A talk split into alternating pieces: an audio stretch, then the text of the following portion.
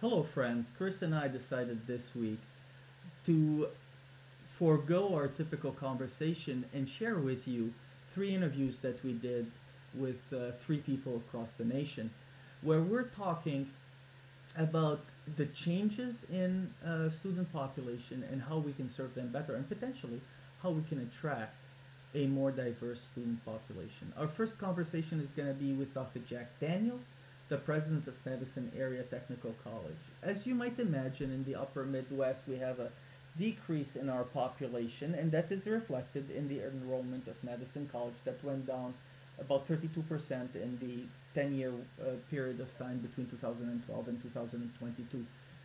So, what are they doing? Because they built a brand new campus uh, a few years ago, right in the center of uh, the most impoverished part of Madison. How are they serving the mix of population they have in rural and urban parts of south central Wisconsin? The first thing is to understand is it's just not about me. It's the whole team here. And the team recognizing what the need is. Because um, at the end of the day, they're the ones who got to do it. But there's a process. And that process for Madison was understanding what is the need of the community. See, oftentimes we we've been in a situation where we build something and we think they're going to show up. But when you talk about building, it's not built around what the needs are. It's built it's being built around what the college think what the need is. And that happens across the country. And so we did extensive work in the community, not just from a qualitative standpoint, but from a quantitative standpoint, because you've got to be able to align the two. And then looking at how can we best serve whatever that need is. In Madison, we also had the the additional issue of our downtown campus. Yes. Which was the traditional first campus of Madison College. And though they were on separate waves, lots of folks connected them. You know, you close south and you're open, you close downtown so that you can do something up south. If downtown was still vibrant, had students going there, we would still have done south because the population of south wasn't going downtown. Yes. Downtown had a specific population where they're coming from. And so coupling that with what we wanted to do with South, uh, and it goes back to the need. The other thing I found very interesting, and I've been here 10 years. So I did a whole tour my first six, seven months of our whole district. And when I'm in the South, I'm asking questions like, why don't you go to Truax?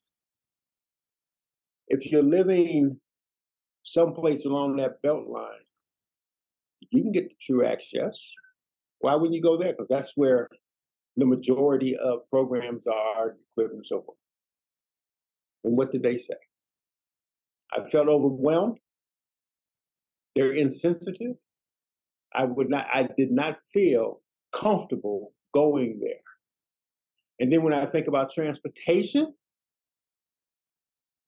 at one point in time, we had a facility at Mineral Point and Gammon at the corner, across mm-hmm. from West Mall.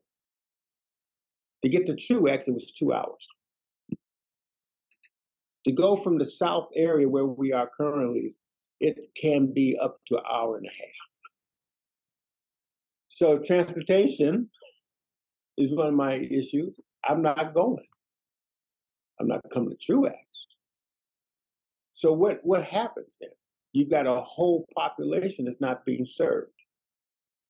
And we also talk about employers, and we've heard this for years, we need more employees. You got a whole neighborhood, not neighborhood, you got a whole area that the unemployment rate is somewhere in the 40 percentile. If they were getting training coming to get training, that's a population from which you can serve. That's an economic development. So it's looking at those as we move forward. And the other, I think, and we look at the team, we knew that we need to serve the community, yet we need to have a facility. And historically, the only way to do a facility is to do a referendum. Right. Did a referendum in 2009. Largest referendum of two year institutions in the state. It still what is. 132 million.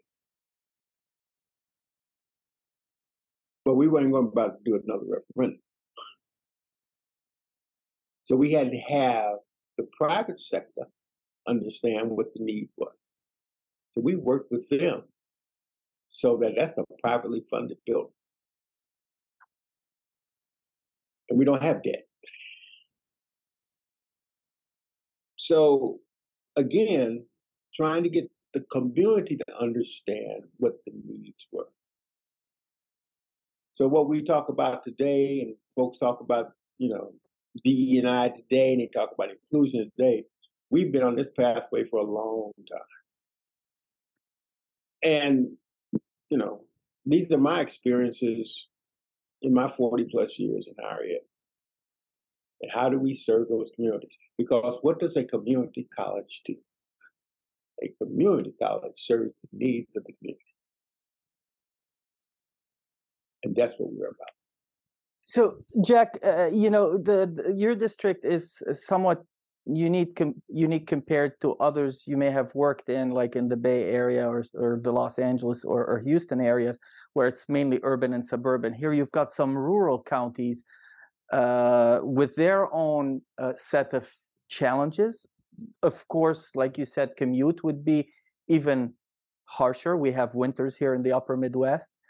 Uh, so how do you juggle all of those realities? You've got a very large district. I'm going to say you you're probably representing about a quarter three quarter million people if not more across the various counties.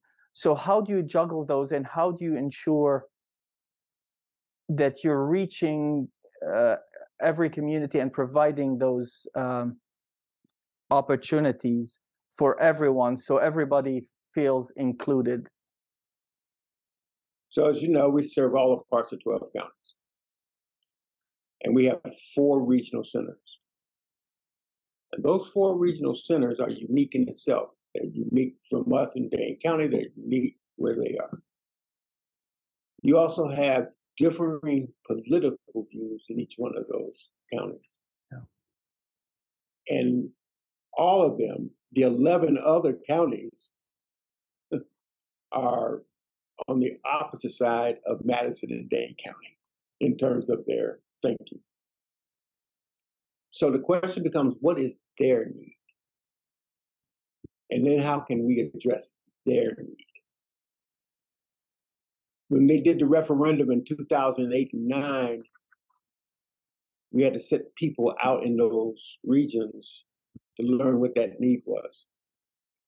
But the interesting thing we couldn't send folk from Dane County to understand what their need was.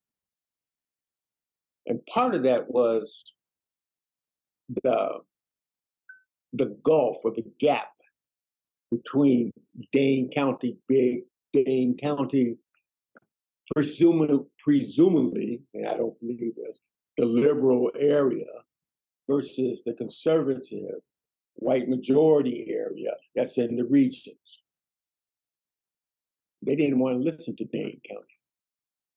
So you have to take folks who understand those areas.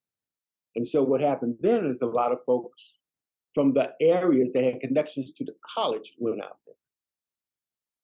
And I've made it a habit of going into the regions every year because it's important for me to understand what those needs are. But the value of having people at our regional campuses, they're from the regions. And so they can actually speak to what those needs are. What we're doing now, and, I, will just give you one example, we know that there's a uh, child care desert in the regions. It's a huge barrier for folks to come. How can we address those that issue, knowing that we don't have child care centers in our regional areas?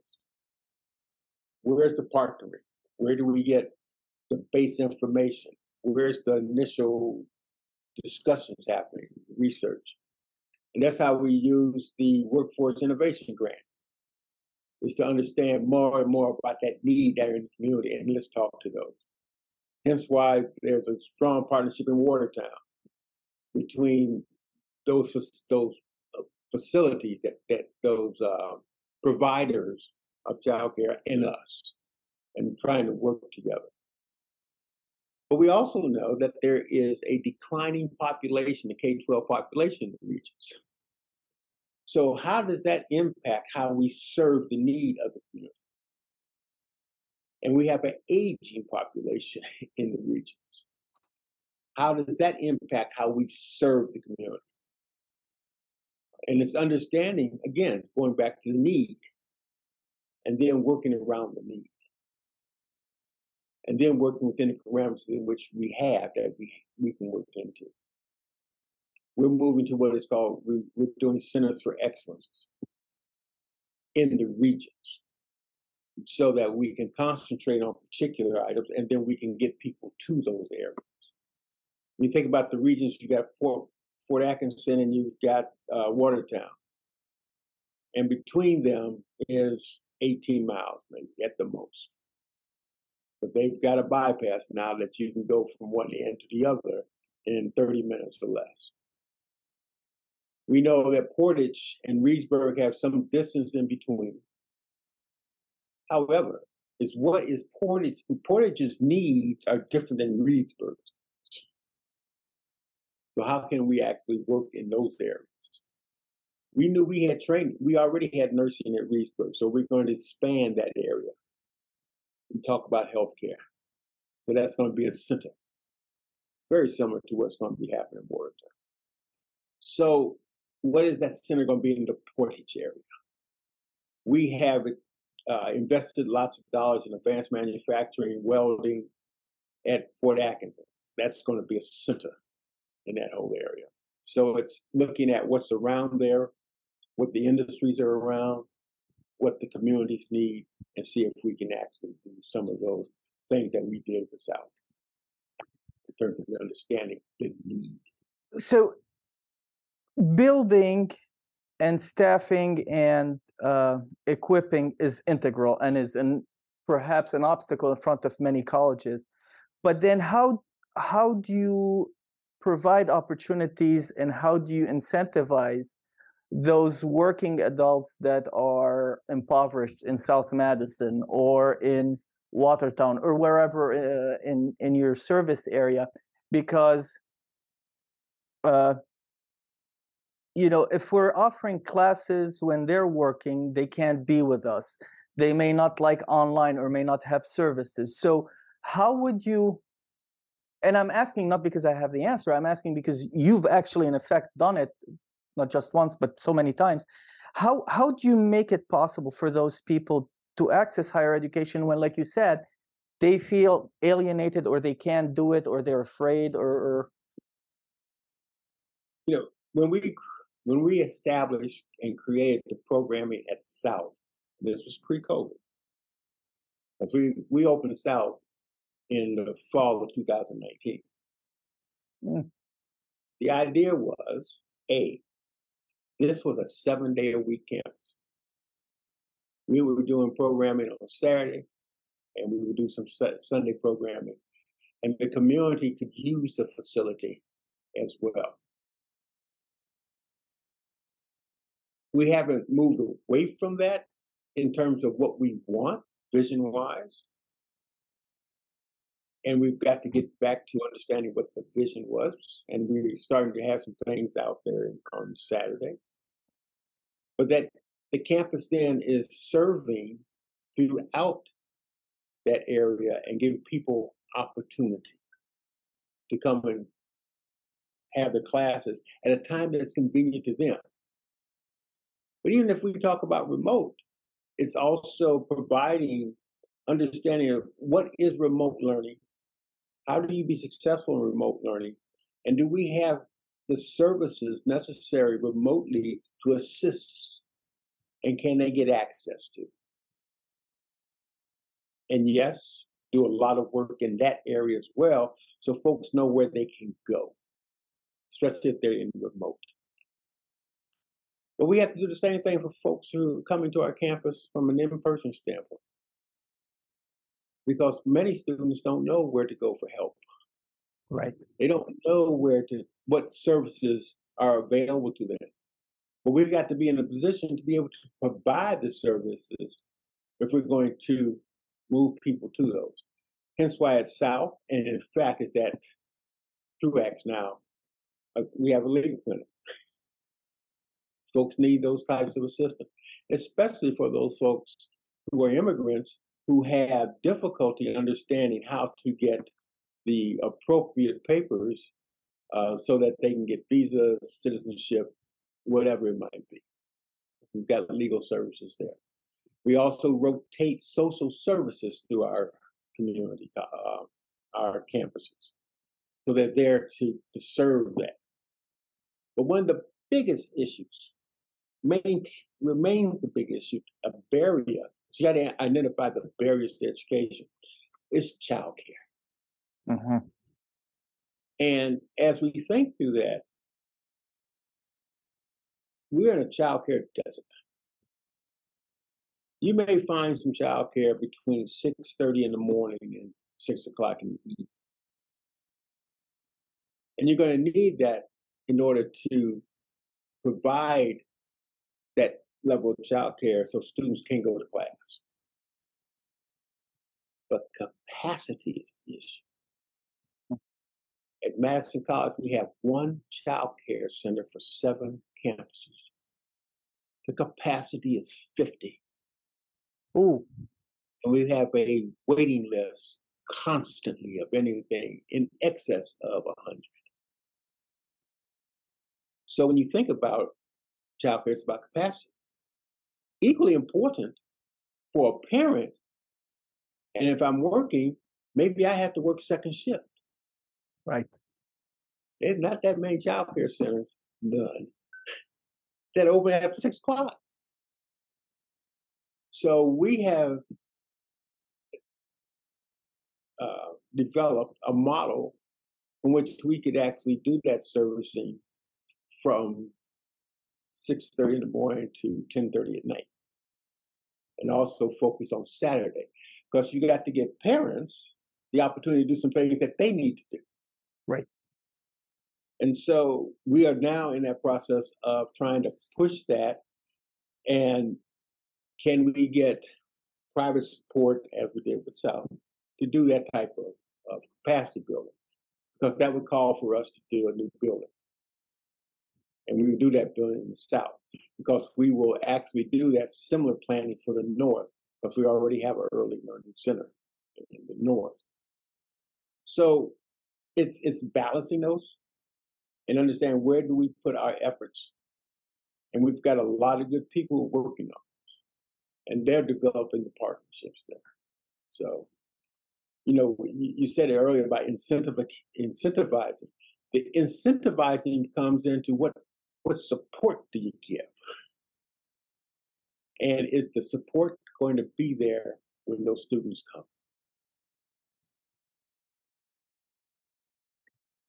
And uh, just one final question: Do you do you think, and perhaps this is more of a philosophical and national question? I wanted to hear your perspective. Do you think that uh, is there anything that we can do in our classrooms to enhance equity, to enhance accessibility of, uh, uh, to students, and to enhance. We talk about retention, we talk about completion, we talk about success, but yet those numbers are never to our dreams. They're always lagging behind where we think they should be. Uh, we're in Achieving the Dream School. Uh-huh. Our project is focusing in on where's the greatest gap? The greatest gap is with African American and Latino males. Okay. Because we know that they're not succeeding.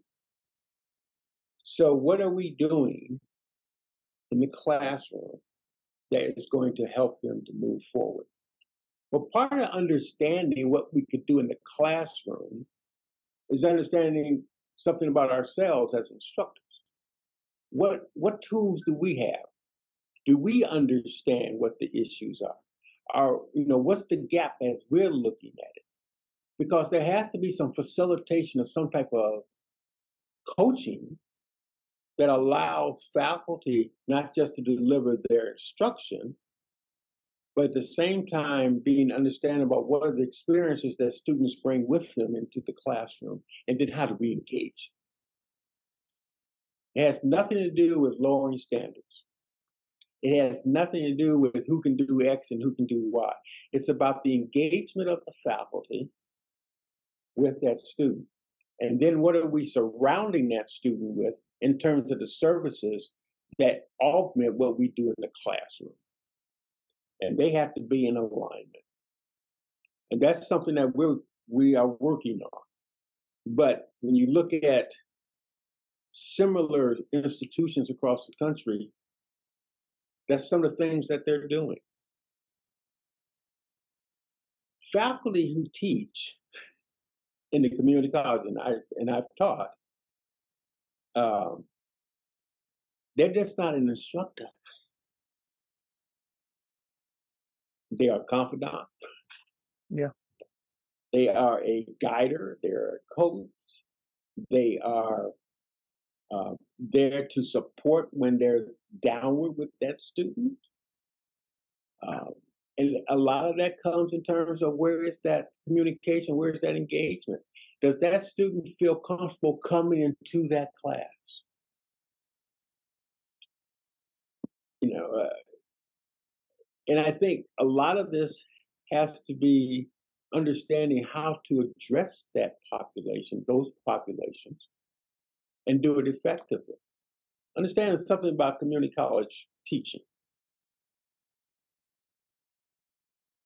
There is no program that I am well aware, that I'm aware of that teaches how to teach in community college. You don't get a degree in teaching in community college. You may get a degree teaching K 12. And, and part of that curriculum in K 12 is a methods course. And then you do your student teaching. There is no student teaching in the community colleges. You don't have a methods course in the, in the community college. So, how do we provide that to our faculty and have some real time discussions? And then using faculty who have found ways to, to be effective in this is to help other faculty. And that's a key point. And the last is what is the evidence that you have? Tell me about the data. Understanding the data. And then understanding what are some of the policies that we have or practices that appear to be offensive and racist, as opposed to how do we broaden how we work with folk, and I'm talking specifically about students, and understanding who they are, their experiences, and as being a, as best coach as you possibly can to that student. So if if I'm hearing you right, so we're looking at the trio or like in California, the, the EOPS model of service to the students when they needed the emotional, the the uh, the social, the everything else, in addition to a faculty who's going to be a mentor to that individual. Am I seeing the picture that? Uh, uh, am I seeing it right? Is that what you're talking about? What I would love to see is you take Trio, or you can take EOPS, and it's just not their specific program. Remember, Trio for is for first generation students. Right. And there may be just a small number that you're addressing. I think we have 300. We've been doing Trio for 20 years. What is working in Trio that we can put throughout the whole institution? And I think we have to think through that because it's just not those first generation students. Understand our students, our average age is 27. But we also see about 40% of the students are somewhere between 18 and 24. Those are different needs for that 18 and 24 than it is for that 27 and above. Right. What are the experiences that they have? Some of them are coming back after 10 years that they haven't been in that formal educational process. You take a 27 year old, they may have two kids. And paying rent is taking 80% of their money. It's understand what those differences are. But being supportive, and part of being supportive is being able to guide them to the appropriate service that they need, internally or externally. You know, we don't do housing, but there's an agency that does housing. Uh-huh. Do we know that? Do we have a connection with them? Can we ship people ship, refer people in that way? But we also know we've got advisors and counselors. And we know that they have some issues, and it's how they they are working and struggling through that. Why can't our counselors be some of that work? It's it's under we have to understand as professionals in the institution where folks need to go. Students need to know there are these openings, these possibilities for which they get the service.